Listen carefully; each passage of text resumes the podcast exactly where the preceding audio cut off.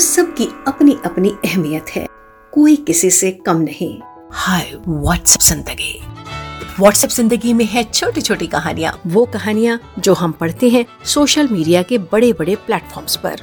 वो कहानियाँ जो शेयर की जाती हैं व्हाट्सएप पर। ज़िंदगी की बड़ी बड़ी सीख देती हैं छोटी छोटी कहानियाँ। मैं हूँ आपके साथ सुखनंदन।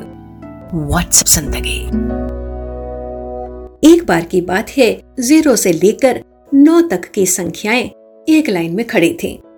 न जाने क्या सूझा कि नौ ने आठ को थप्पड़ मार दिया। आठ रोने लगा। उसने नौ से पूछा, मुझे क्यों मारा? नौ बोला, मैं बड़ा हूँ, इसीलिए मारा।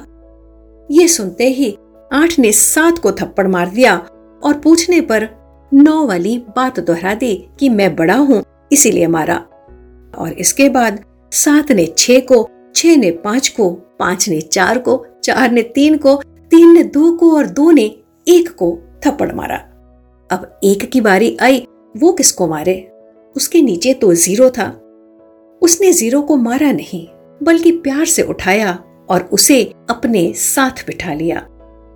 जैसे ही बैठाया, उसकी ताकत दस हो गई और अब नौ की हालत खराब थी, क्योंकि एक की ताकत नौ के मुकाबले कई गुना बढ़ गई थी। कहानी यही खत्म हुई। कहानी की शिक्षा है, किसी को भी अपने से कमतर ना समझें। सबकी अपनी अपनी अहमियत है।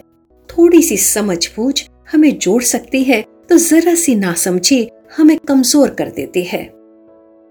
कहानी को सोचिएगा जरा। व्हाट्सएप ज़िंदगी? ओनली ऑन हब पर